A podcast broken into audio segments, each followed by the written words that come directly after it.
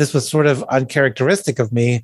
I just sort of interrupted them and said, "There's there's a pandemic coming, and in six weeks, I want to be coughing up a lung in my bed with telehealth on my iPhone and our electronic medical record on my laptop, seeing patients in six weeks." And they looked at me like, what, what, got, what got into Fetter? What, why is he such a jerk? Welcome to the Health Leader Forge. My name is Mark Bonica, and I'm an associate professor in the Department of Health Management and Policy at the University of New Hampshire. Today's guest is Dr. Jeffrey Fetter, the Chief Medical Officer for the New Hampshire State Hospital. Dr. Fetter is a board certified physician in both internal medicine and psychiatry and has spent his career caring for some of the most vulnerable patients in New Hampshire. The New Hampshire State Hospital is a secure inpatient psychiatric hospital for patients with serious mental illness. In this podcast, we talk about Dr. Fetter's journey through medicine, including how he was sure the one specialty he would not do was psychiatry, to his previous roles as Chief Medical Officer for a community mental health clinic and Chief Medical Officer for the New Hampshire State Prison System. This is a great conversation about the practice of medicine, but also about the importance of physician leadership. I hope you enjoy this podcast, and if you do, won't you leave us a rating on iTunes, Stitcher, Spotify, or wherever you might be listening? It helps other people discover us. Thanks for listening, and here is Dr. Jeffrey Fetter. Welcome to the podcast, Dr. Fetter. Thank you. It's great to be here. So you went to Johns Hopkins University and studied biology. Was this uh, the pre med track? Were you were you already uh, in line to go to medical school? Yeah, I was on the pre med track, although at the very beginning I wasn't hundred percent sure that was the direction I wanted to go. What I think really got me fired up for sure about it was volunteering in the emergency room there, oh. and um, seeing the. Uh, the way um, care was delivered and just all kinds of contradictions and challenges and difficult um, social situations was fascinating to me that i you know i was pretty from not a very medically oriented background prior to this. It, it was pretty um, eye-opening to me to see the challenges in cultural relationship between the, the doctors and the nurses and with the patients, you know, kind of speaking different languages about what was actually going on around them. That actually got me more fired up than the actual trauma and heart attacks that were that were coming through. No kidding. So you were you were even at that point you were already identifying some of the issues of of of communication between doctors and patients and so forth. That's right. I thought that uh, you know there were it was just very interesting to me to learn and see how that played out in real life that people could be kind of talking past each other about the importance of you know what's more important getting this blood drawn right now or getting this form filled out so that they actually you know don't miss a day's worth of pay from work. Uh, that, that could be an existential issue to a patient. Yeah. Um, and yet uh, the medical system is much more interested in the sodium level you know? okay, so that's a, a, more of a comprehensive perspective on the patient's well-being. Wow. All right. So you said not really from a medical background. So, but you were on the pre-med track. What is? I mean, what was it that was driving you to even do that? Well, I'll say that it was a combination of I, have always been very interested in science, and um, you know there was not um, uh, there was some familial pressure to do something that was uh, uh, medical because that, uh, that, that seemed like a good career track so, for a kid who's interested in science. Yeah, sure. So, what what drew you to Johns Hopkins other than it's a great university? What was it that drew you there? Well, I had done a, a high school summer program there, um, and so I was uh, familiar with the sort of the vibe of the school. It's very um, it takes pride in its ability to get undergraduates um, involved in research. And so I did that um, as an undergraduate. I, I would take the bus down from the undergraduate campus, um, once or twice a week to the to the medical school, uh, various projects in a basic science lab, um, and uh, they sort of trusted me to figure out you know certain aspects of making a, a fusion protein and to to do pure, protein purification and uh, uh, developing pictures of of cells from a confocal microscope, and it, it was all new and fascinating, and Yeah. it felt it felt like uh, you're you know helping to to move the cutting edge of uh, science forward. It was it was exciting. So, but it was the experience you had in the ED that really kind of sold you on medicine. Yeah, I'll tell you, you know, one of the most formative experiences of my medical career was once I got to the ED, there was this older um, African American nurse who was, um, he was like a grizzled vet. Like he reminded me of like a drill sergeant. And he sat us all down. And it was about 50% Hopkins undergrads like me and 50% retirees but he, he was addressing ourselves directly to the Hopkins undergrads, most of whom were pre med like me. And he basically said, You guys think you're so smart. Johns Hopkins, pre med. Well, let me tell you, you don't know anything. you don't know anything. So you can solve an equation. You step out in that ED and you don't know how to draw blood. You don't know what a acute MI is. You don't know blah, blah, blah. And you're not going to learn it here, but here you're going to learn how to get the right patient to the right room.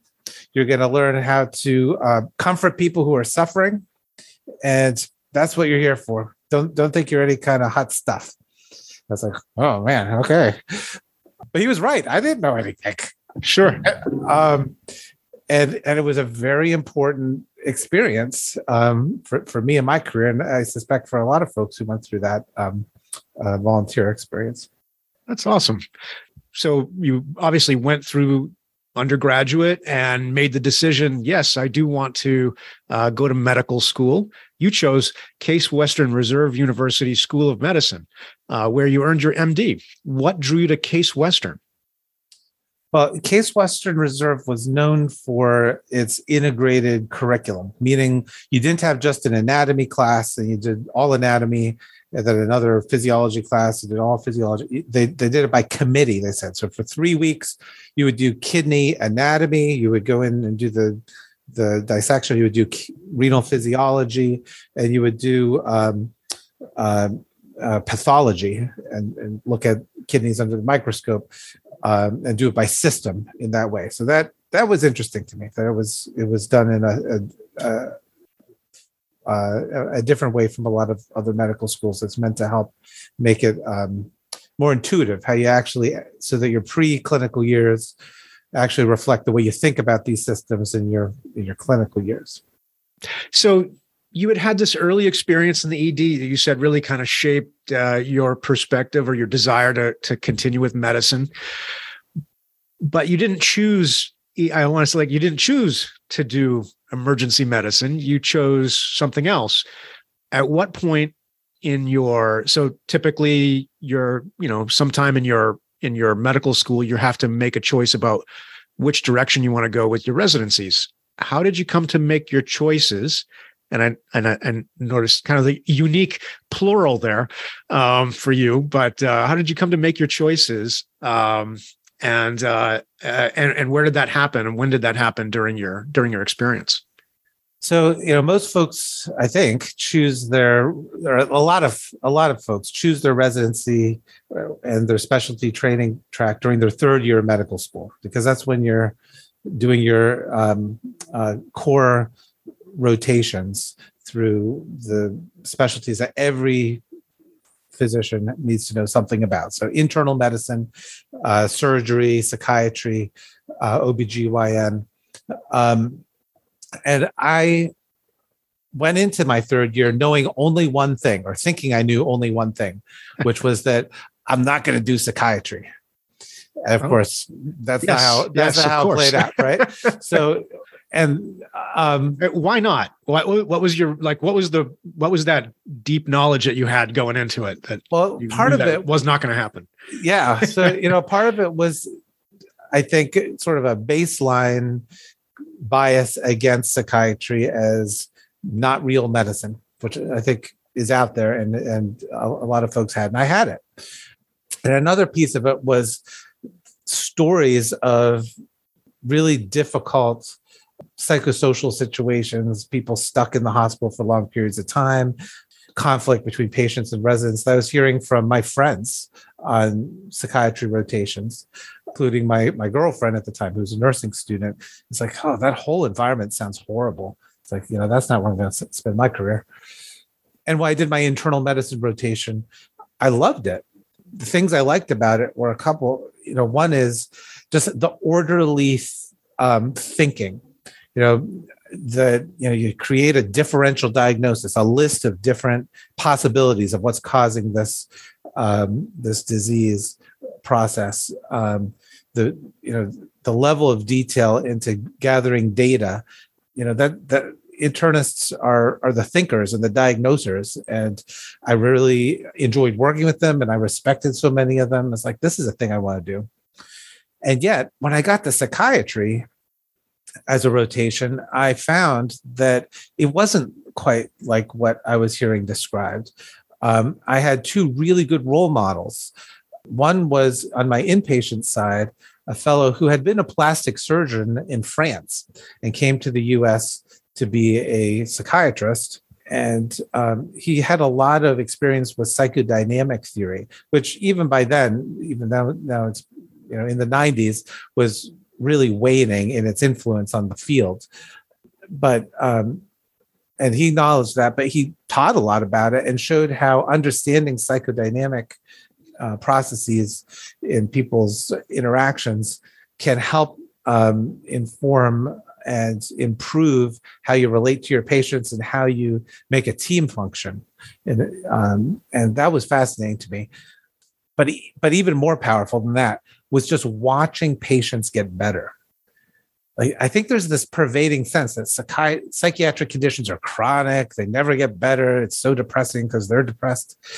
But just sitting day after day with a patient who's psychotic and gradually watching them understand their delusions are not real or not as terrifying as they once thought um, that their their the voices become less and less um, demeaning and um, quieter day after day after day.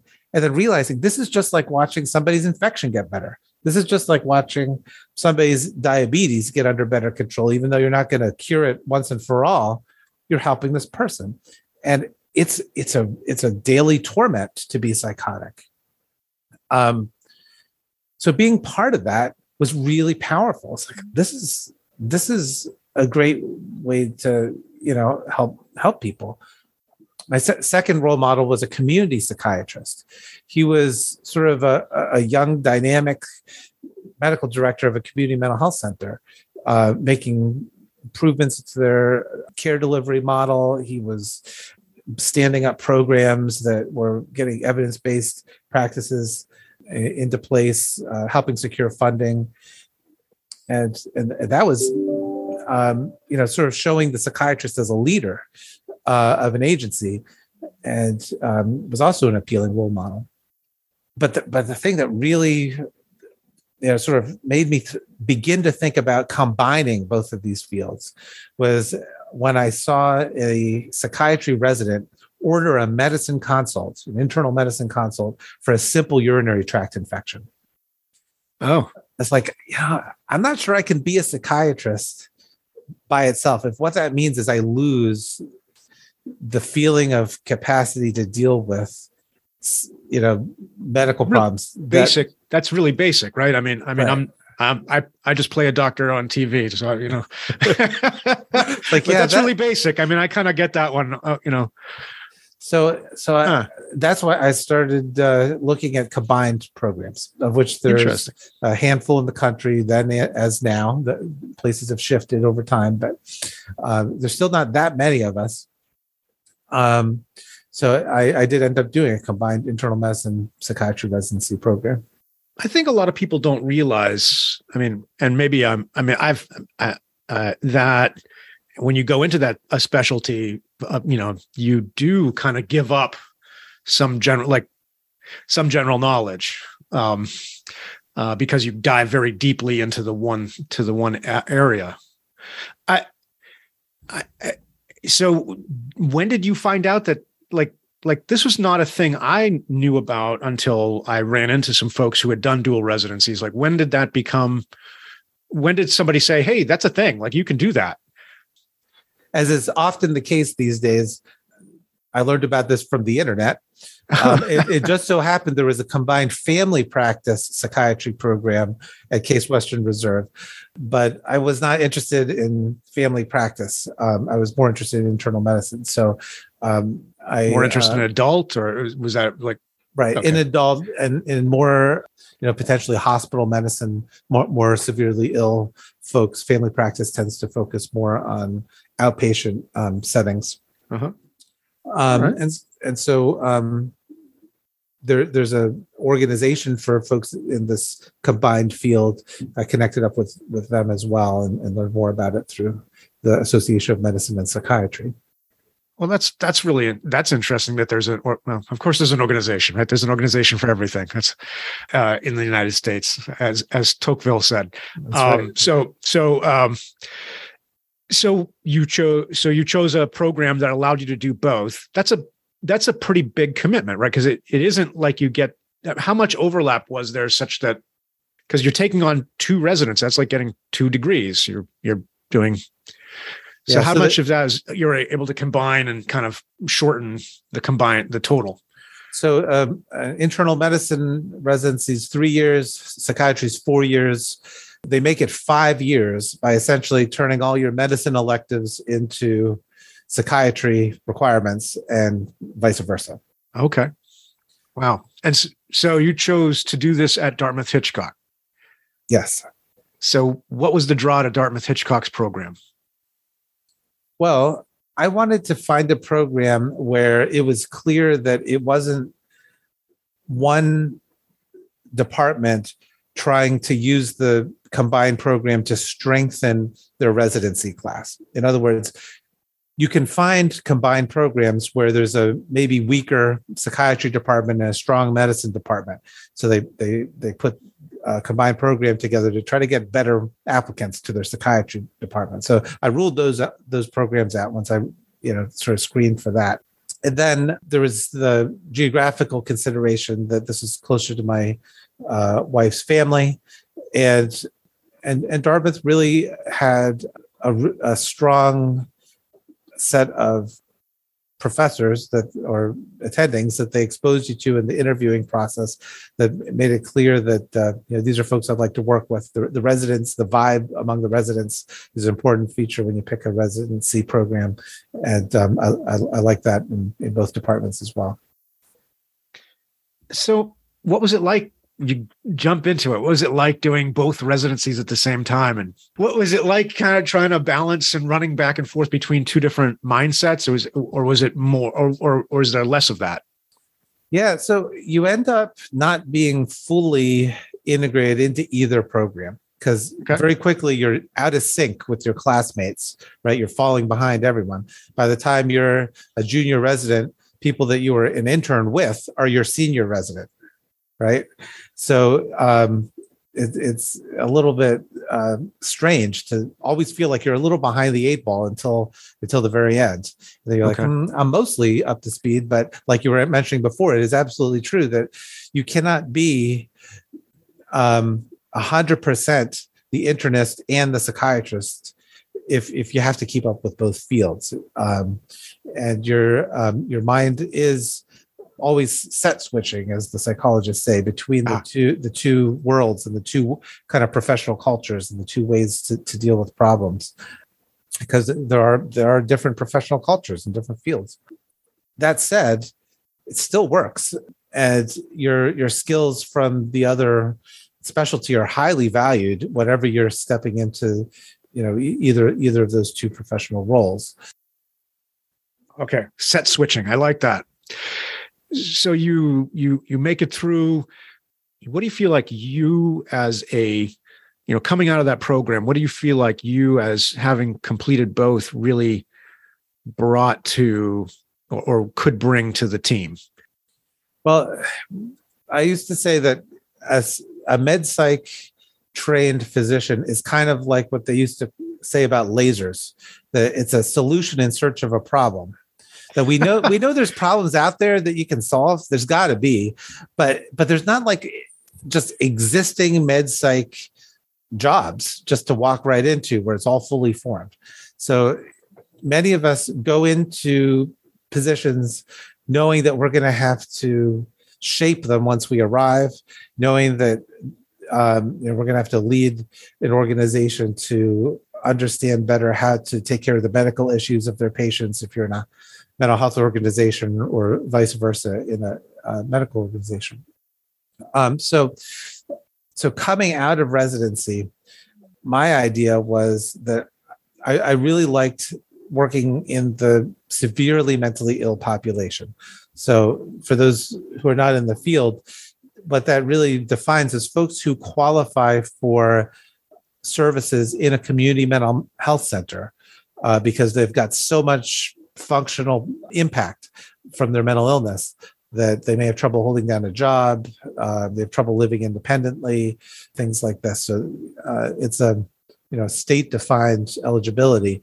Um, often folks with schizophrenia, bipolar disorder, very severe depression, and these folks often end up getting some treatment in state psychiatric hospitals like uh, New Hampshire Hospital as well.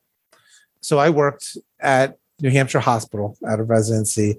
And with the idea that I would be treating patients with medical illnesses would be preferentially admitted to my unit so i could use both my skills and uh, embarked on a, a, research project to understand how to treat met- cardiometabolic risk in these patients the risk of heart attacks and strokes um, which is much higher uh, in this population. I was going to ask you with your interest in severely mentally ill, do they have, do they tend to have comorbidities that are not just uh, are medical as opposed to psychiatric uh, at a higher prevalence? So, so you're saying, yeah, they are.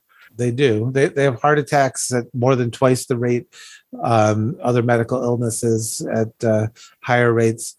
Um, and they die between 10 and 25 years earlier than the general population.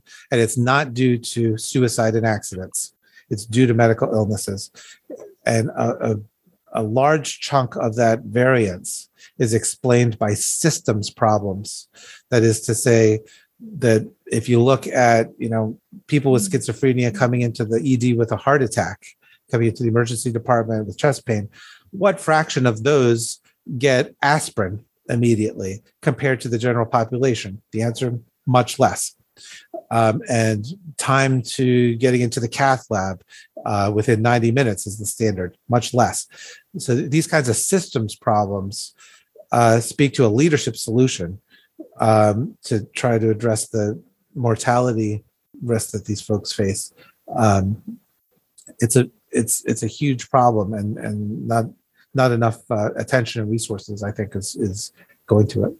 Well, I mean, it's based on your I mean, just based on what you've just said, it seems like a state hospital environment would be the perfect place to send med psych qualified physicians then because of the level of complexity, the level of intensity. Uh, yeah, I found stuff to do, but but also consult services in a general medical hospital. Uh, psychiatric consultants live and work I feel like I live, but really work in uh, general medical hospitals doing, um, you know, safety assessments uh, for suicidal patients, um, helping mm-hmm. figure out changes in mental status, uh, helping manage schizophrenia for folks who are admitted for medical issues, and um, you know, again, a, a, formative experience I had in that role, which which I I uh, took on after I worked at the state hospital. Um, I, I spent about two and a half or three years um, as a consulting psychiatrist at, in a medical hospital and had the opportunity to care for a, a fellow with schizophrenia who was critically ill, intubated, uh, multi-system organ failure in the ICU, but from a reversible infectious process. And I remember talking with the pulmonologist who was the attending for this patient, um, and he said, you know, I'm not sure why we're even really con- continuing to treat this patient because what kind of quality of life does a patient with schizophrenia have? And the answer is you don't know what kind of quality of life they have just based on the fact of their diagnosis. It so happened that this patient, uh, who, whose brother was his guardian, insisted on continued aggressive care. And the patient walked out of the hospital with good control of his medical illnesses and good control of his psychosis and had really good quality of life after this after this illness. And that's when it became clear to me what we're really pushing against when we're talking about these systems barriers to uh, patients with SMI, severe mental illness, getting appropriate and adequate care, is is is stigma, and stigma is often talked about as if it's like you know people consciously not liking or wanting to be around people with mental illness. But that's not how it really plays out at least not when it comes to this problem. It plays out as good people thinking and wanting to do the right thing ethically, but not understanding what mental illness is and not understanding or appreciating the impact that that kind of distorted view of mental illness and the mental health system uh, plays upon the decisions they would make. Can I, can I take this to a super simple level for a second and just ask you to talk about the difference between psychiatry and psychology?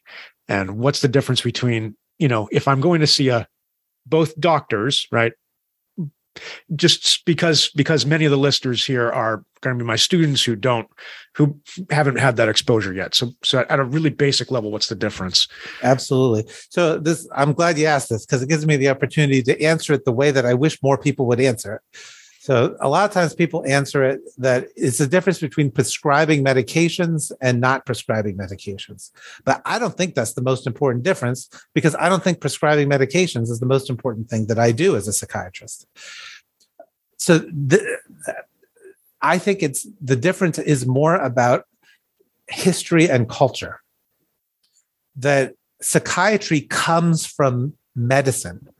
It comes from doctors who were trained, took in a medical school, took the Hippocratic oath, and decided initially in the 1700s some of them decided that they would work in a psychiatric hospital and see if they could figure out how to help these patients. So their their their approach is in the tradition of diagnose trying to diagnose the illness creating a creating a category in which a patient fits and then figuring out which treatments work in that category. You know it's that's that's that's the the medical tradition. Um, and so it's hospital based you know originally and the the theory and the habits of thought come from other are, are like other doctors. Whereas a psychologist is more out of the academic world you know philosophers william james folks who were trying to understand how people thought. And many psychologists go on to measure uh, aspects of how people think. Think about the um, IQ testing that developed during World War One to help figure out who was good for what job in the army. Um, it's a it's an academic pursuit, and then from that tradition, many of them found you know i they could they could help people as well and learn psychotherapy learn ways to teach and coach people uh, how to work in groups that sort of thing. So it's it's more academic in flavor meaning trying to have a rigorous systematic approach to how thinking works and then applying it uh, wherever they can. So medications of course is an important part of the differences between what licenses allow and, and all this kind of thing. But even more important, I think, is that historical context. Okay, and let me throw a third one in there: uh, social work, and and uh, because we uh, you, here at UNH we have a big social work program, do a lot of train a lot of of people who will do therapy from that modality. How is that that third modality different from the other two? Sure. So social workers are, are a, a, third tradition. So they they come out of this idea that there ought to be professionals that help people ad, adapt in their lives. So you know, tr- traditionally and and historically, that would be you know uh, helping to address poverty, helping to address immigrants uh, uh, coming to this country and trying to adapt to a new life. And so they began, you know, they became uh, important in hospitals to help facilitate discharges.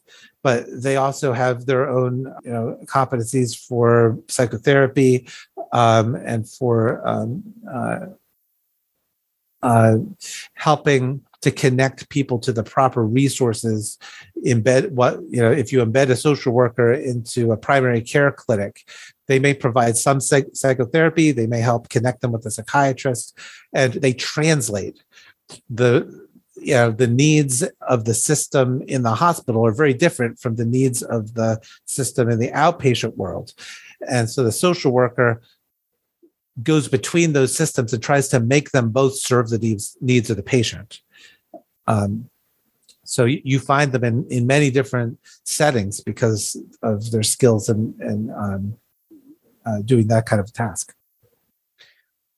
So that's useful, I think, for people to kind of understand the broader array of of of people who are trying to provide these services. To oversimplify that, like you said, like most people think drugs, not drugs, but there's a. I, I it seems like you're if I could try to simplify that, more of a disease focus versus a thinking focus versus a social focus. Is that kind of that's right? They all so a, a, discipline that we haven't mentioned yet is nursing. Okay, so right. mental health nursing is its own flavor that I'm maybe not the most qualified to discuss, but I, I'll highlight that psychiatric advanced practice nurses are an important piece of the mental health system as well. And what you're mentioning about disease focus, I think is, is an important distinction between psychiatrists and psychiatric nurse practitioners, both of whom are prescribers. But psychiatrists spend a lot more time, especially in uh, your third year of residency, when you're doing a lot of outpatient psychotherapy, um, that's that's a that's a concentrated experience that APRNs don't have as much. Um, and that's a disease focus. That's a psychodynamic and CBT um, training experience.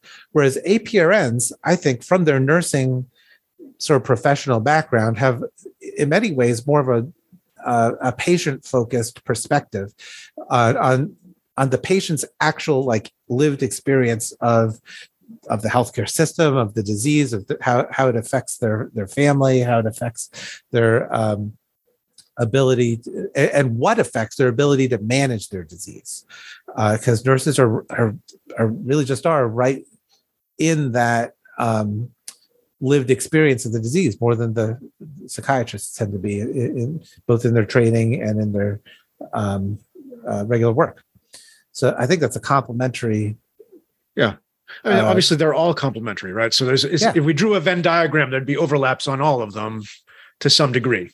Right? That's there, right. There are things where they do unique things, but then there's a lot of overlap here. So it's and and there's rehab disciplines as well. So I think that this, you know, the Venn diagram um, is a is a rich interdisciplinary um, network that um, if something's missing, in a patient's care, you are missing out on something.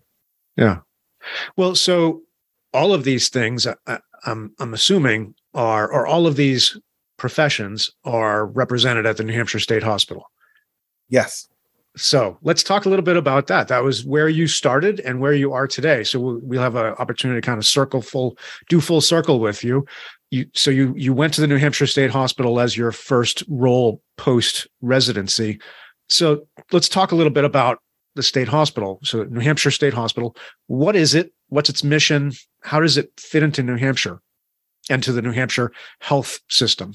So, it's a state psychiatric hospital. New Hampshire Hospital serves patients who are involuntarily committed, primarily, meaning they um, have been uh, assessed by a clinician to be a danger to themselves or others and a judge has agreed with that. Um, and so there's a court order which requires most of our patients to be here. Um, so the, the role in the system is to stabilize the most acute patients in the mental health system. So that's a change from its founding mission, right? Um, in the 1840s, if you had a mental illness, you would just get sent to the state hospital to live, perhaps the rest of your life. Um, when, Involuntarily, or uh, maybe both. Some some combination. Yeah. Yeah. yeah. Um, when the Community Mental Health Act was passed in the 60s, the idea was we are going to empty out these overcrowded state hospitals and have them served by community health center, community mental health centers, um, which throughout um, uh, the state right now there are 10, and um, they do treat thousands of patients who would have otherwise been in a state hospital at this point in history if it weren't for their existence. So I always figure if this uh, if if not for the community mental health centers, all those thousands of patients gradually would be drifting back to the state hospital because that's where they get their beds, their therapy, their what they call functional support services that make sure they have food in the house and, and things like this. Um, the state hospital serves those that that real that either have an acute flare up of their mental illness. That's going to happen. relapse is part of recovery. Um, or those patients who have never quite gotten to recovery or, or, or are really chronically um, not able to, to, to live in the community mental health system as it's constituted, uh, yeah. of which there are a small number that, that remain. So, this process you were talking about uh, following the community mental health um, I'm going to get that wrong. Community Mental Health uh, Act was it? Yes, I, yes. I should know that. Um, it was a process called deinstitutionalization, right? So we, and that was, uh, I find that a fascinating thing. I mean, I think a lot of folks have seen like One Flew Over the Cuckoo's Nest, and I mean that was an that was an influential you know piece of the decision that that made. There's some there's quite a bit of discussion now that we've gone too far in the other direction that maybe we should have more uh, institutional capacity. Um, your thoughts on that? Well, I mean, I think commonsensically, it's got to be possible that there, are, it's got to be possible to have too few state hospital beds, right? Right. We're never going to get to zero. Um, but I think um, there's also clear gaps in our community mental health system infrastructure uh, types of services that can and should be stood up that would um, help to um, get some of our more stable patients here step down to a lower level of care. Okay. Um, well, so so the most most severely ill, mentally ill, are placed at um, the New Hampshire State Hospital, usually involuntarily. So it is it is a locked unit um, or locked. I mean, what's the right word for that? Uh, it's a secure, secure, facility. Secure facility. Okay, thank you. Um, so, I mean, um, how many people are work there? How many beds? How big is this organization? So it's about um, 600 employees. Okay. Um, we have a capacity of 180 beds, um, and that, that that's the answer. okay. um, so, so I mean, one of the things that that we all know is New Hampshire has a shortage of psych, psychiatric beds of this nature. Right, we have a lot of folks who are um, holding in emergency rooms um, because there aren't enough inpatient beds, whether at the New Hampshire State Hospital or some other facility uh, which I guess goes back to my deinstitutionalization question. Like, why why do we have this shortage? Why isn't why isn't there a response? I mean, it seems to me. So, as an economist, it seems to me there ought to be a market response. Like that's a profit opportunity, isn't it? Like, what's going on? What is why why from your perspective without getting you in trouble what, what is it what is it that's going on that's that's like this isn't happening so we have so i always make the analogy that if you know, if the mental health system is like a stream patients moving through from the emergency room back out to the community. And New Hampshire hospitals like a dam, right? We've got a we've got we've you know got some patients slowed down. They're they need to stay here for a while, but right now they're overflowing the banks into the emergency rooms. If we if we dredge out the dam, we can hold more water, and it'll go down for a little bit, but it's going to overflow again unless we open the gates of the dam. We need to get the flow going, and the the rate limiting step on that flow is housing in the community. We have um, scores of patients at New Hampshire Hospital. I don't want to give you the you know a constantly changing number, but Sure. Yeah. a very substantial number of our patients today are not at a hospital level of care. They can be treated safely in a lower level of supervision, but there's nowhere for them to go. The state knows this, and they have put out uh, a request for proposals for uh, um, supervised living um, facilities in the community, but they were not able to get anybody to bid on it. So that's, I think, the problem is how do we, how do we get an appropriate housing arrangement? Is it through some RFP? Is it through some other partnership? Uh, I don't know what the answer is, but Yeah. until until we've got that um, ability to discharge patients to the community, we're not going to have a fundamental solution to this problem. So you have so the result there is you have scores of people who could be discharged if there was a place for them to go. And then we have scores of people waiting in community hospital emergency rooms for a bed at the state hospital. That's right. So it's so it's a it's a backup that okay. So that I mean I I mean it's not okay, but it makes that makes sense. Um well I wanted to so so here you are, brand new grad, brand new shiny grad with your with your dual, you know, residency. What how does it feel being out in practice? What are you learning in that now you're, you know, you make the transition from student to attending. What's that like and what are you what are you learning in those early years?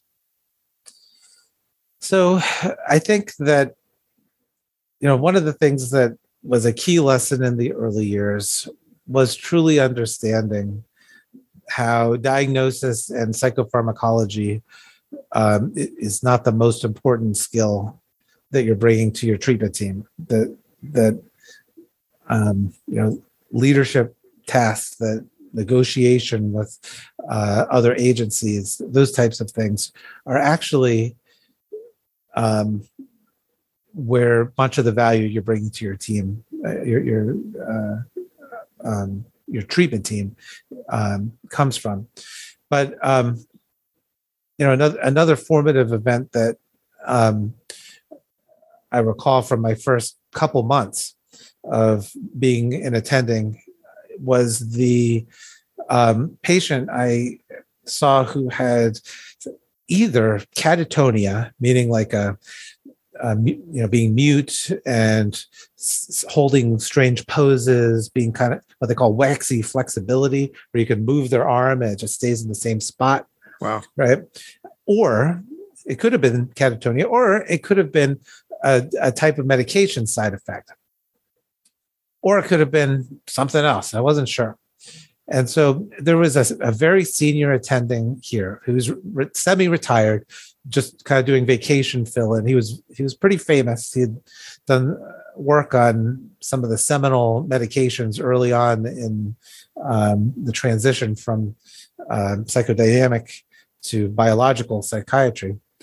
Um, and so I, I I came up to him and I said, you know, I've got this patient. Here's the problem. Here's the questions I have about it. And this uh, this august psychiatrist, he looks right at me and says, "You're right. That's a tough one." And shrugs and walks away. Wait a And- minute. And that's that's the moment when I thought, "Oh, I guess I'm the attending now. I don't get to ask anyone. My my questions are no longer about what I know, and are are sometimes going to be about what is known." Mm. Mhm. and um, so I, I, I just had to give it a That- that- take my best crack at it. Yeah. And that's and that's the nature, right? That's the nature of a profession, like as you reach that full level of practice. Yeah. So you spent four years about you know of your first the first part of your career at the New Hampshire State Hospital. You went to Concord. Um, what was your Concord Hospitals, which is a acute care community hospital? What was um, what were you? What made you decide to make the the transition over to Concord? Well, two things. One was that I had reached a point where I had decided that I didn't want to do research as a primary career track.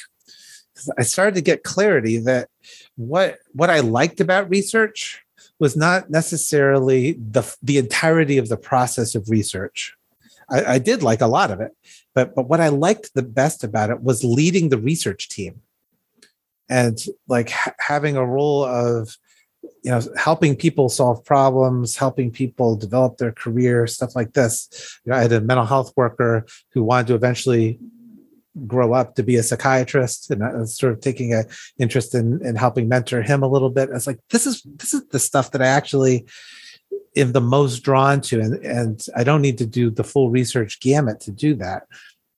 So um so so that realization plus uh truly a financial consideration where um, my wife had just it was the um, financial global financial crisis my wife had just right. lost her 08, job 09, right? yeah and so this other position helped fill in that gap so those two things together and then thinking you know what maybe maybe i actually want to have a couple of different types of jobs in my career as an experience to help build up um, my skills for for a leadership position down the road all that together uh, went into that decision So you were the director of consultation psychiatry at Concord Hospital. What is that? So that that means that I and a nurse practitioner, so I directed one nurse practitioner, Big team. uh, we're the team that um, saw patients after overdoses and did lethality assessments. Um, saw patients with uh, severe mental illness and admitted for medical reasons and helped help the medical team manage that, and um, also just random interesting psychiatric questions that come came up. A lot of c- competency um, or capacity assessments as well. Folks who may or may not have had the ability to consent to a medical decision and helping the the teams understand whether they um, needed a guardian or surrogate decision maker and that kind of thing I see. So- okay. Yeah. So you did this for a few years, and then you moved to a really interesting uh, role. You became the chief medical officer for the New Hampshire State Prison System. Right? Is that right? yes yes Okay. So that's a fascinating uh, role. Uh, so so not psychi- not psychiatrist per se, but uh, uh, but chief medical officer. So this is so so again seems like a perfect fit for someone with your background. Well, I'd say this period of my career was the one where I had re- probably the best balance of doing both medical and psychiatric work. Um, I did do psychiatry. I was the assigned psychiatrist for the secure housing unit, uh, which or special housing unit, which is what a lot of folks call solitary confinement. Um, so I saw uh, patients that are basically a day a week, um, and my chief medical officer role um, encompassed the the healthcare service, the health services department. So clinical oversight of the primary care pr- clinicians there, as well as uh, utilization management. So I was kind of like um, overseeing the use of the healthcare resources and um, you know policy development. I'd say you know if you ask me what's the the thing in my career I'm the most proud of that that I think I, I would have to say that it comes out of this part of my career and setting up a prison hospice service. Oh, Pr- prior okay. to my, prior to my time there, when patients were dying in prison, the protocol was to put them in a isolation tank, what they called it, basically a room with nothing in it, so that nobody had to see a dying person. And the nurses would check their vital signs every eight hours And that was it. That sounds awful. And it came about that way because they were concerned about diverting morphine or um, Okay. uh, people exploiting the patients or visitors coming in and bringing in morphine, stuff like this. So they couldn't have visitors either. So it was a bit of a task to work with security as well as to work with um, uh, nursing staff to develop a, a comfort care protocol. Uh, we got cons- consultation from Concord Hospital's uh, palliative care service, which is awesome. Um, and um, we worked with the chaplain to develop a hospice volunteer system of the inmates who would come in and sit with the patients and help care for them. Um, that that was a big lift. That that you know there's security risks in bringing inmates of that number and that frequency into uh, healthcare environment. So that that was um, a project over about two years, maybe to, to implement. Wow. I have uh I have a book about uh the um hospice service at Angola in Louisiana. Yes, Uh, uh, and, and there's a movie about it as well, right? So that was part of the training. Our, our our guys watched that movie. Oh wow. Okay. Yeah. I mean, that is just I'll put a link in that in the show notes. That's just a stunning that was a Forest Whitaker movie, I think. And the book is just beautiful. Um Serving well. life. So that's yeah, right, right. Yes. Wow. That must have had an amazing impact on uh, talk I mean, talk about that. What what was the impact on obviously on on the patients, but uh, uh, what about on your the participants? Well, the, the volunteers Volunteers. uh, very commonly would say, "I was I wasn't able to be there for my father when he died because I'm here," and so this is my attempt to kind of pay that back. Some variation of that was very common. Um, many, but not all of them, were active in Kairos or other prison ministry services. I'd say maybe two thirds of them were. You know if you want to avoid prison gangs this is a little prison advice. A, a good way to do it is to get involved in some sort of prison ministry that that feels right to you to, to do. Um it's, it's just really protective of of um, in my experience of getting sucked into the, the violence cycle uh, of the gangs um, and this this was a way for some folks who couldn't you know in their conscience go into you know a, a more explicit Christian ministry service, they could get involved in this service. Um, and it had a very definite uh, mission to it that that they could buy into and, and, and served a similar purpose. And for the um, nursing staff, it was a huge morale lift because they didn't want to be part of a system of essentially isolating dying patients. They, it was very, you know, they talk about moral hazard during COVID, nurses feeling that grating on them of, of like excluding visitors from dying patients. That I saw that with these patients back then. Um, and it really helped help help nursing morale. How did you work that out? I mean, so the the security staff have legitimate concerns like you're i mean what you you alluded to earlier like that, that they have so i guess that's a, more and, and maybe specifically for the hospice but then more broadly for medical care balancing the concerns and the function of the hospital uh, excuse me the function of the prison versus versus the you know your obligations as a as a physician and, and caregiver. How did you navigate those? That must have been i mean that must have been a constant tension i guess is, is what i'm alluding It's a- to. It's a huge topic and a con. It was a constant theme, and um, you know, specifically with these volunteers, we had to give security the ability to review each potential volunteer's record and um, to create criteria for exclusion from the program. You know, negotiating that process was was a process.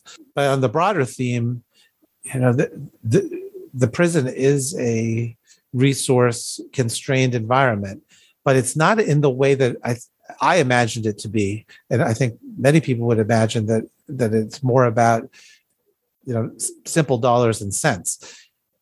That's a piece of it, but more so, it's about staff and staff time. How many um, staff do you have to run patients to the hospital for screening colonoscopies? When you've got patients who are also need to go to court, who also now just had a seizure, need to go to the emergency room. So, you know, that's a constraint. Um, there's a constraint on one-on-one observation people for suicide suicidal patients. You know it, it really stresses the organization when you've got um, you know maybe half a dozen patients on suicide watch. So the question will be you know does so and so really need the one-on-one sitter or can we just do 15 minute rounds? Right? And you want to be a good citizen but your job is to to keep the patient safe. Um, easy to say in theory, difficult when you're really in in, in an operation that you know and, and, knowing as you know wearing an administrative hat that if you're a, if you're putting an officer on this patient sitting watch maybe that's an officer who can't take a patient to the emergency room. Right? Yeah. I mean it's it's it or know, prevent it, violence right? Which is a you yes. know like a a, a public health kind of perspective on the right that's right. Yeah. You, you, can't you can't fully ignore the real life implications of um, these decisions, and yet you also can't ignore your professional obligations, which sometimes can be very black and white, and you and you have to see them that way. Yeah. What are what were what kind of unique medical challenges did you face that were things you wouldn't see in outside of a prison system? Um, well, I certainly. So I always figured that a correctional system is like the rest of society, but magnified. so w- whatever is happening in society is just magnified in the prison. Racism, magnified, right? I mean, you'll have. It's not just that there's, you know, a sense that you know this race, racial group and this racial group have conflict in this neighborhood. You know, it's not just a vague you know kind of mutually understood unspoken thing like in the rest of society there's this gang and there's that gang and they're fighting today right? Yeah. Um so so from a certain perspective it's the same. But there are some things which are perhaps novel. Um i certainly saw a lot more genital muti- mutilation than i ever saw any other part of my whoa. career. wow. Um there's things that just become kind of fashionable ways to express despair. So you'll have a wave of people swallowing foreign objects. You'll have a wave of people cutting themselves. You'll have a wave of people inserting foreign objects into various orifices. And it's an expression of despair. It, you know, at, at root, at root. Yeah. Which comes back to psych- psychiatry. That's right. What did you bring uniquely to that larger perspective than from your mental health training? Well, these you know these injuries play out in the medical sphere. You'll have you know, nurses who conceive of themselves primarily as medical nurses, correctional medical nurses, taking care of the injury. You'll have medical doctors and nurses primarily rounding on them as the main contact. And again, it's not about prescribing Prozac versus Zoloft it's about helping them understand countertransference, which is psychodynamic. It's Freud. It's people understanding why you hate this patient, even if you can't say that out loud. It's it's maybe why, why the provider hates the patient. That's right, and like okay. being being able to talk about that. You know, reading a paper about countertransference hate, and you know, bringing that to the medical staff so that they, you know, so that it doesn't play out as semi-conscious annoyed expressions that you put towards your patient it plays out as a conscious discussion with your colleagues so that you can act professional in front of this patient who is so difficult. So you were at the prison system for uh, almost six years which is seems like quite a long time. You mentioned your role in standing up the hospice program what else do you look back on that time with you know uh positive experience like what positive gratifying experiences do you carry with you from that time other than, than the hospice Well, I'd, I'd, say the other major thing that I was involved in was moving from a paper medical record to an electronic medical record.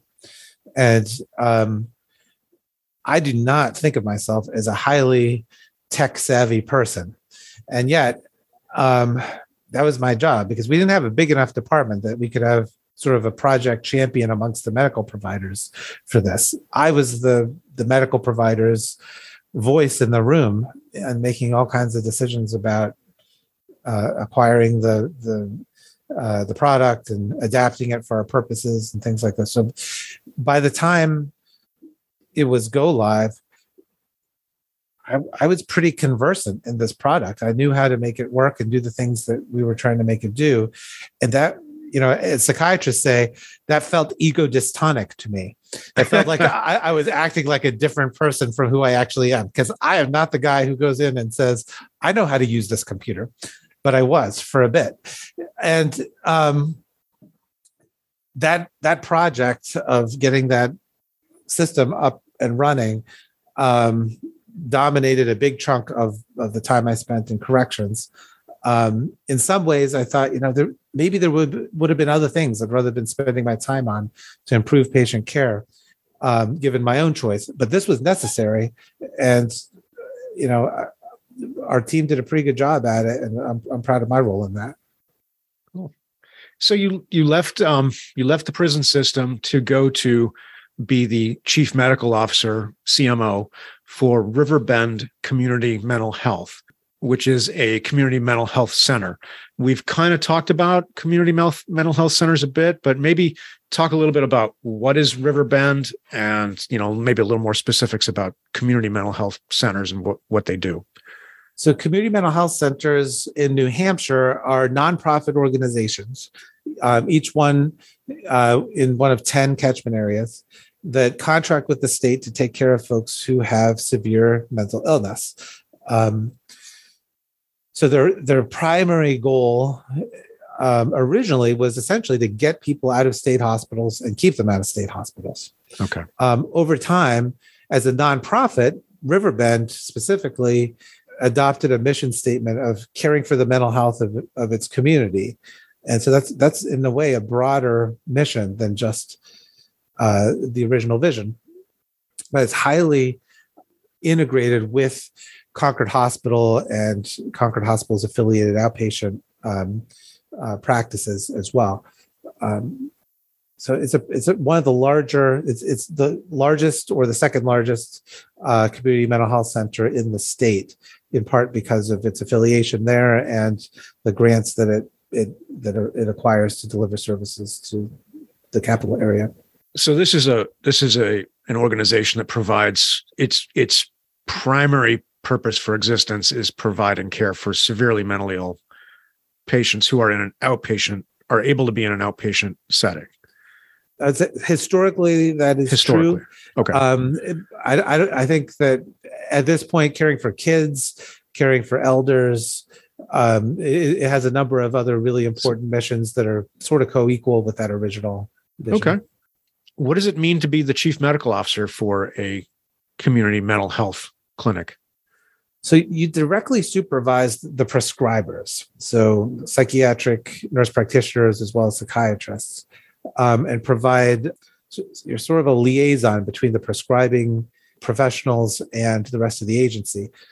A thing that maybe isn't intuitive is that community mental health centers are not primarily run by psychiatrists in terms of driving policy and programs and, and leadership of the of the clinical efforts. Um, it's really primarily run by social workers. Um, that Interesting. Uh, the the services that are provided are case management. That's what actually pays the bills is the case management, not the prescribers. Um, and what they call functional support, like I described earlier, going into people's houses, making sure that um, you know they're not living in squalor, that they make all their medical appointments, that their meds are set up properly. Um, those workers in the community um, form the bulk of the effort that community mental health centers provide to adults anyway. Um, they're also in the schools and, and doing other programs for kids. So my role in that way is a, a lot of advice uh, in terms of clinical management. High profile cases, I'll definitely be, you know, sort of overseeing. Um, but it's it's more kind of soft influence than it is direct supervisory influence because so many of those services are outside the scope of the providers, the prescribing uh, Yeah. professionals. going into the homes and so forth. Yeah. Uh, fascinating. And and I'm glad we talked about the social work role because that ties right back into what you're saying. I did not know that that it had sort of that that the community mental health centers had that kind of social work DNA in them. Um, that's interesting. Yeah. Um, so you were there not all that long, and you made the decision uh, to transition back to the state hospital where you are today um, to become the chief medical officer for the state hospital. And that was in spring of 2020, maybe winter, late winter, early spring of 2020, uh, late Yeah. winter 19, early spring. March, March Mar- 2020. So, so, the, but the actual transition date was going to be March, or Th- you- That's why I made the decision. oh, that's when you made the decision. Yeah, I made the decision right before the gonna say, NBA. nothing big was happening. like the day before the NBA decided to close for COVID, and that really set off a cascade of of events, right? So, so I, let me, you know, I, I would never have left Riverbend at that point if it had not been for this very particular position. I, I really liked the agency. I liked my team, um, and I grew to like them even better as we um, uh, responded to COVID. Um, but and I, I'd not really been there long enough to leave. So, right. uh, but I'll tell you, in the back of my head, ever since I left New Hampshire Hospital in, um, I guess, 2010, um, in the back of my head, my thought was, you know, I, I think at some point in my career, I'd like to be the chief medical officer of New Hampshire Hospital. And so many of the choices I made in terms of career, um, uh, as well as kind of extracurriculars like um, uh, uh, serving as the president of the Psychi- New Hampshire Psychiatric Society, um, uh, doing some expert witness work. We're in the service of making making me have the skills, practicing and learning the skills to have this this role uh, or a role like it. Um, so when this position came up, um, this was, was, one of the, this probably this was- hard to not apply kind of this was the like- one job that I would be like, yeah, yeah, I'll, I'll, I'll, I'll, I'd leave for this. yeah. Um, but the timing was weird because um, immediately upon announcing that I was going to do this, COVID became real, and um, uh, I had to um, uh, meet with our senior management team that weekend of uh, St. Patrick's Day, um, and um, we pulled together a COVID uh, response plan um, in advance of any other mental health center. I think, um, thinking that that far ahead that weekend, and so we hit the ground running that Monday morning um, with social distancing plans, with um, uh, uh, messaging, and um, beginning to think about mask ac- acquisition. Um, and and we were off to the races. Wow. So what was the so you've got these you're you're you kind of managed, you know, just kind of you managed kind of you both you kept a foot in both organizations for a period of time. That's right. So for five or six weeks, I think I um, spent one day a week at New Hampshire Hospital, and then when I technically switched to New Hampshire Hospital, I spent one day a week for about the same amount of time with Riverbend to to help um, continue COVID management primarily. So what was the initial response from Riverbend as this, you know, you, you've got a mission where as we talked about, you've got personnel whose part of their mission is to go into patients' homes and I mean, it's a very hands-on role. I mean, this is not a thing you can easily trans. I, I imagine you probably had to transition to some degree to telehealth services, but it's not something you you have to go see if people are okay, right? I mean, that's part of the role. We we had already gotten partway down the road of telehealth at this point. Um, about a month prior to this, I've gone into an um, I information technology department meeting, uh, which I didn't typically attend. But I went to this one and said, you know, I'd really like us to move forward quickly with uh, this particular tele telehealth um, application. And um, there was some sense, okay, we'll think about that. Thanks for coming, Dr. Fetter. Um, and we've got we've got this other billing thing we'll work on, and this other thing, and whatever. And um, this was sort of uncharacteristic of me. I just sort of interrupted them and said, "There's there's a pandemic coming, and in six weeks, I want to be coughing up a lung in my bed with telehealth on my iPhone and our electronic medical record on my laptop, seeing patients in six weeks."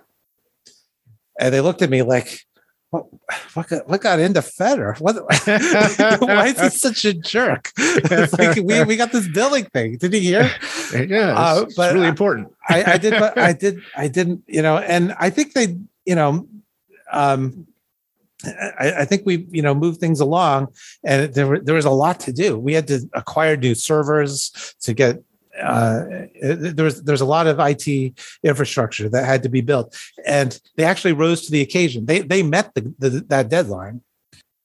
I think that um, you know another kind of inflection moment was um, when we had an agency managers meeting, and I, you know, I brought up this idea of flattening the curve. That, that was a new messaging uh, uh, mantra at the time and, and tried to help folks understand, you know, we're, we're actually going to be part of this. So once once the schools shut down, that was going to be sort of the the well understood inflection point for the community that our our executive team understood that you know once that happens we need to we need to figure out how to change what we're doing and, and to support um, public health efforts the way we explained it to our staff was to say that we were defending ICU beds. We had understood from what happened in China and what was happening in Italy that that was the scarce resource ventilators and ICU nurses and, and, and staff in uh, the most acute sections of the hospital. And what and let's think about what it means for us as a mental health center to defend ICU beds. That meant getting psychiatric patients out of emergency rooms and keeping keeping them in the community so they weren't exposed to um, COVID infection in those risky areas and to free up resources to, to treat um, patients. Um, and so that was a statewide effort, not just our agency. We, we collaborated with hospitals and other mental health centers, and um, many many folks were involved in that effort. We, as you know, now we've got often as we said, scores of patients uh, waiting for beds in, in, emergency rooms, and we did at that time too. We reduced that to by 93% in two weeks. And at one point, we were down to zero for a few hours, zero psychiatric patients uh, boarding yeah. in emergency rooms. How did you do that? Like, what was it that, and and why can't we just do that now? Like, just make it so. It's a complicated answer. Um, we stood up. We had essentially put in place a, a crisis standards of care. We accepted okay. higher levels of risk for discharge. Um, we developed workflows to keep stable patients from decompensating. So patients who needed specialized treatments because of their severe mental illness. We found ways to do that in a socially distanced way through telehealth, through we set through tents, through drive-through injections. You would literally drive a patient through and get your antipsychotic shot. Um, oh wow, okay, sure. Lots of specialized procedures we put in place that would not be sustainable um, or advisable for long-term management. Yeah, because you're taking on that. There's a reason that the the protocols are there to prevent that's right bad outcomes right so right. you're taking more risk uh um so you you you're stepping back into the role as cmo um now. Uh so cmo of the state hospital you talked a little bit about what that role was like at riverbend. What is cmo like at the state hospital? What is what is your what is your primary role? What's a day to day in the life of um there? Well it's um it's a fascinating role. I, I, feel very fortunate to have it. Um, there's um, a lot of variety in the types of um, problems that I get to help out with. So, of course, I'm clinically supervising the psychiatrists and nurse practitioners uh, here at the state hospital and the clinical care they give. I'm very involved in developing uh, quality improvement programs. Um, I'm involved in academic um, uh, work because we are a um, contracted uh, agency. The Department of Psychiatry at Dartmouth Health is a contracted agency to the state to provide our providers. So we are able to train medical students, residents, nurse practitioner students. Um, we do um, research um, and we do um, uh, contribute to education, professional education uh, for other um, uh, uh, mental health professionals in the community. So uh, I get to oversee a lot of this stuff. Um, I get to advocate for mental health.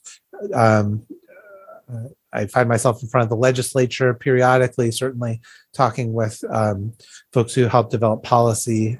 Um, right now, one of our major projects is um, setting up a forensic psychiatric hospital.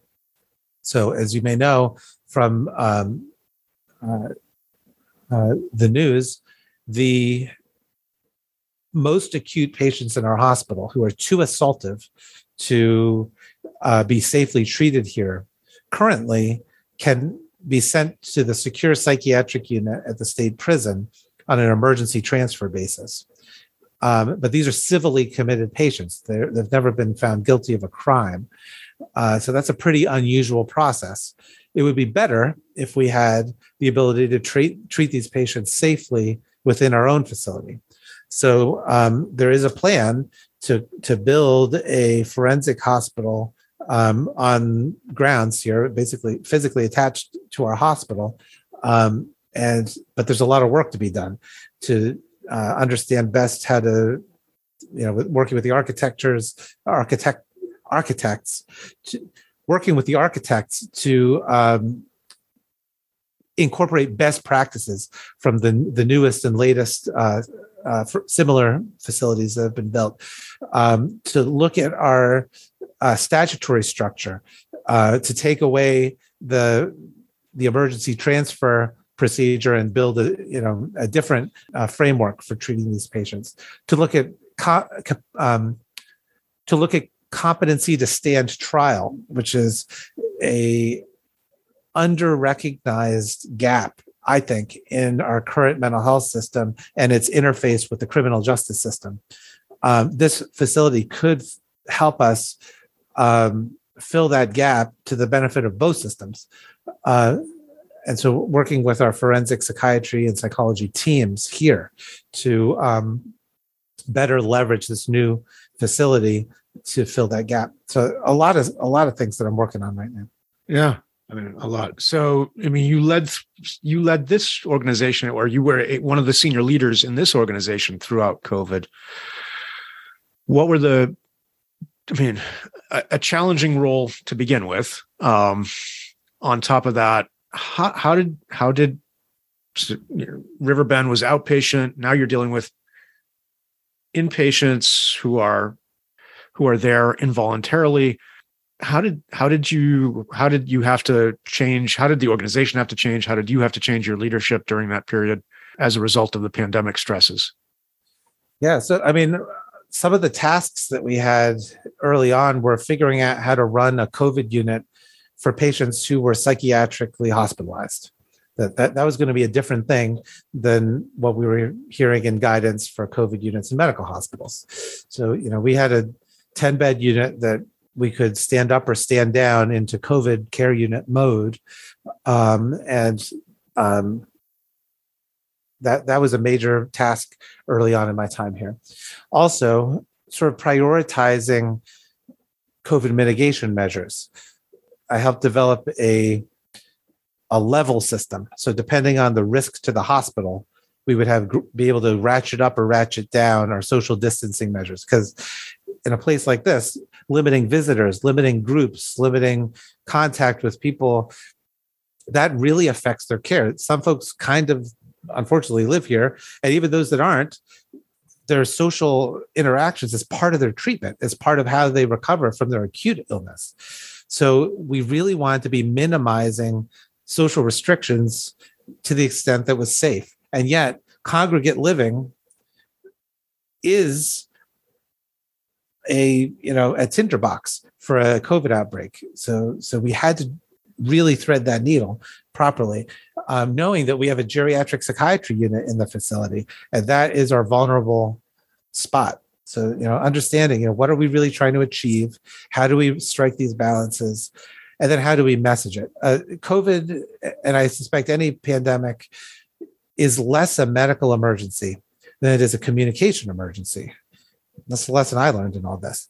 And yeah. figuring out how to create trusted messengers, how to be a trusted messenger of, of the guidance, and knowing how to speak simultaneously to those people on your staff who feel like you're going too far and those who feel like you're not going far enough. You'll never appease everybody but whatever message you put out has to has to be able to speak to those you know folks on either side of what you actually decided to do and help them know that their considerations their concerns are heard and part of the decision making process and that you're just a human doing the best you can to to integrate it all and they'll be okay with that if you know they realize you're on your, you're on their side and you're doing you know you're doing the best that you can with their concerns in mind.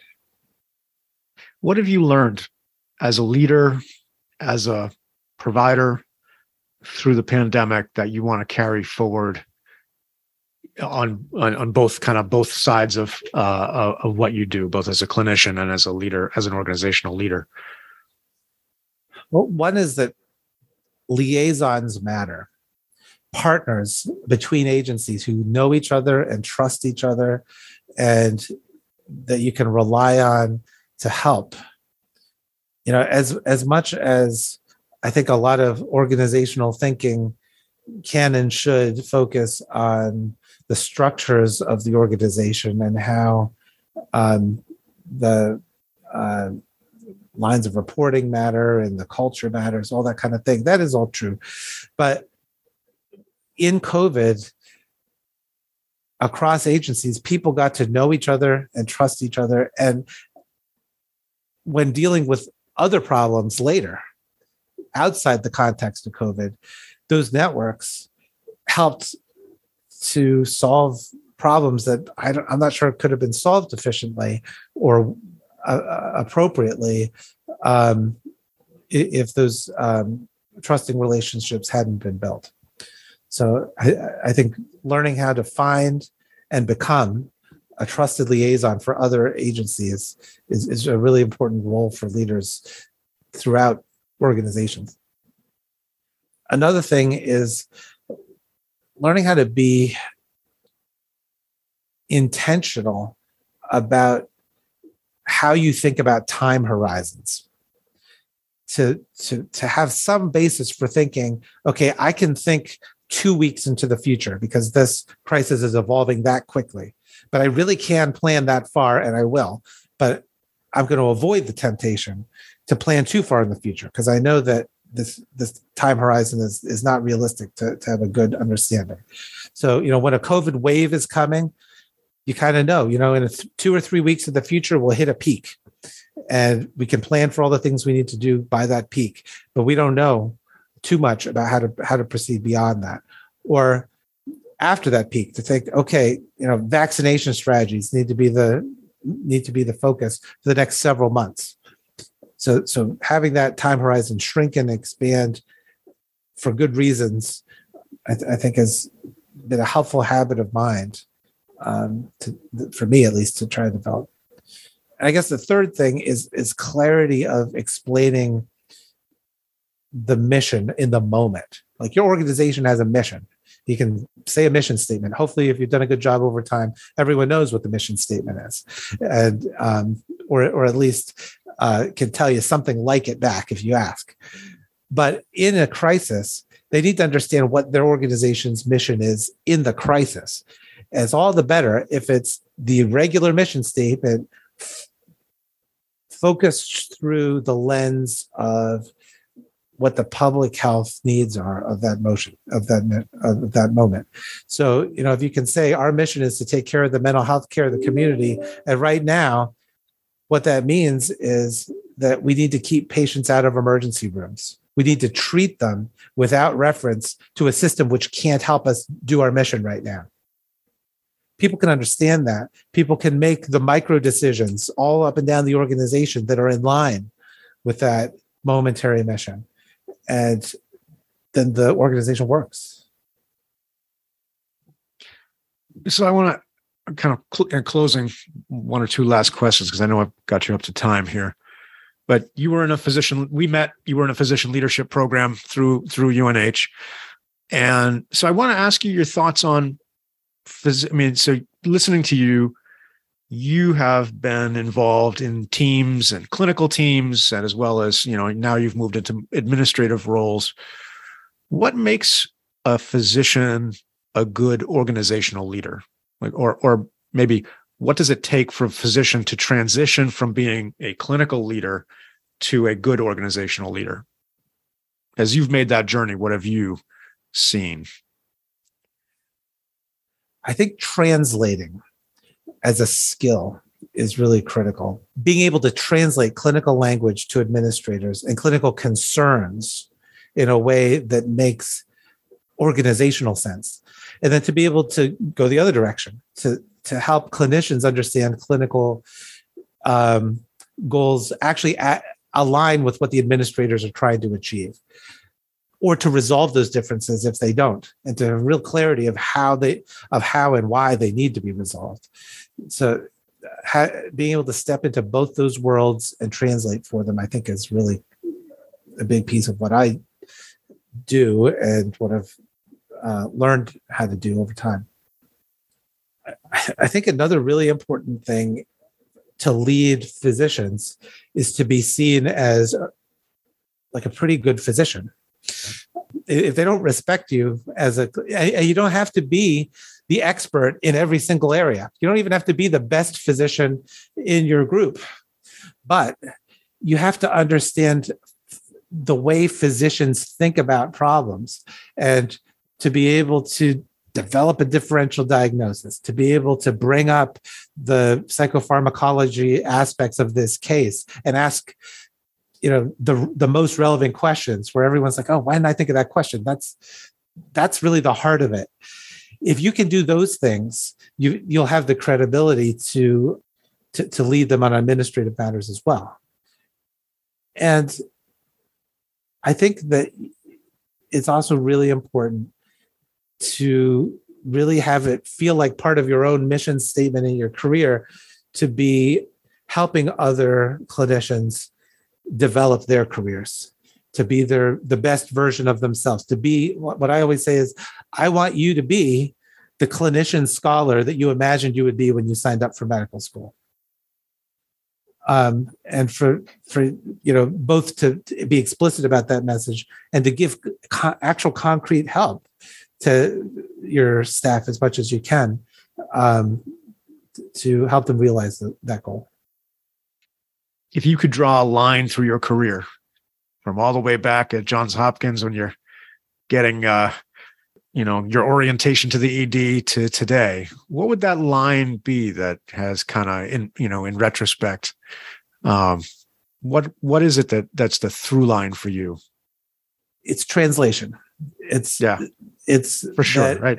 you know between medicine and psychiatry between the ed docs and the families in the ed waiting room at, at johns hopkins hospital between um, attendings uh, medicine docs who don't understand why their patient has to wait so long for a New Hampshire hospital bed um, in many of the roles I've been in, uh, between security and clinical, that trying to master the concerns of both sides of those conversations enough that I've got my brain wrapped around them and I can see where they line up. I can help people talk to each other so that patients are not suffering because people can't communicate. Last question, and this is probably the most important one. How has your professional experience pre- prepared you for your latest challenge as a Cub Scout leader? so, um, I think one of the most important non-verbal communications to be able to convey as a Cub Scout leader is this stuff is both serious and fun. and I hope that I can convey that in den meetings and pack meetings with the kids. I hope I can convey that to uh, the parents. And I hope I can convey it to my physicians right. that, that being a physician is serious and fun. Yeah. And developing character of your kids can and should be both serious and fun. Well, I think that's a great uh, that's a great point to leave on. Right, um, being li- living life as both serious and fun, I think is a is a good way to think about it. Well, Dr. Fetters, thank you so much for your time today. This is great. I really enjoyed it. Thanks for the chance to talk. I appreciate it. You've been listening to the Health Leader Forge. Please go to our website, healthleaderforge.org, for more information or to leave comments about today's podcast. Look for Health Leader Forge podcasts on iTunes, Stitcher, SoundCloud, and other podcast distribution sites. Thanks for being a part of the Health Leader Forge community, and we'll talk with you again soon.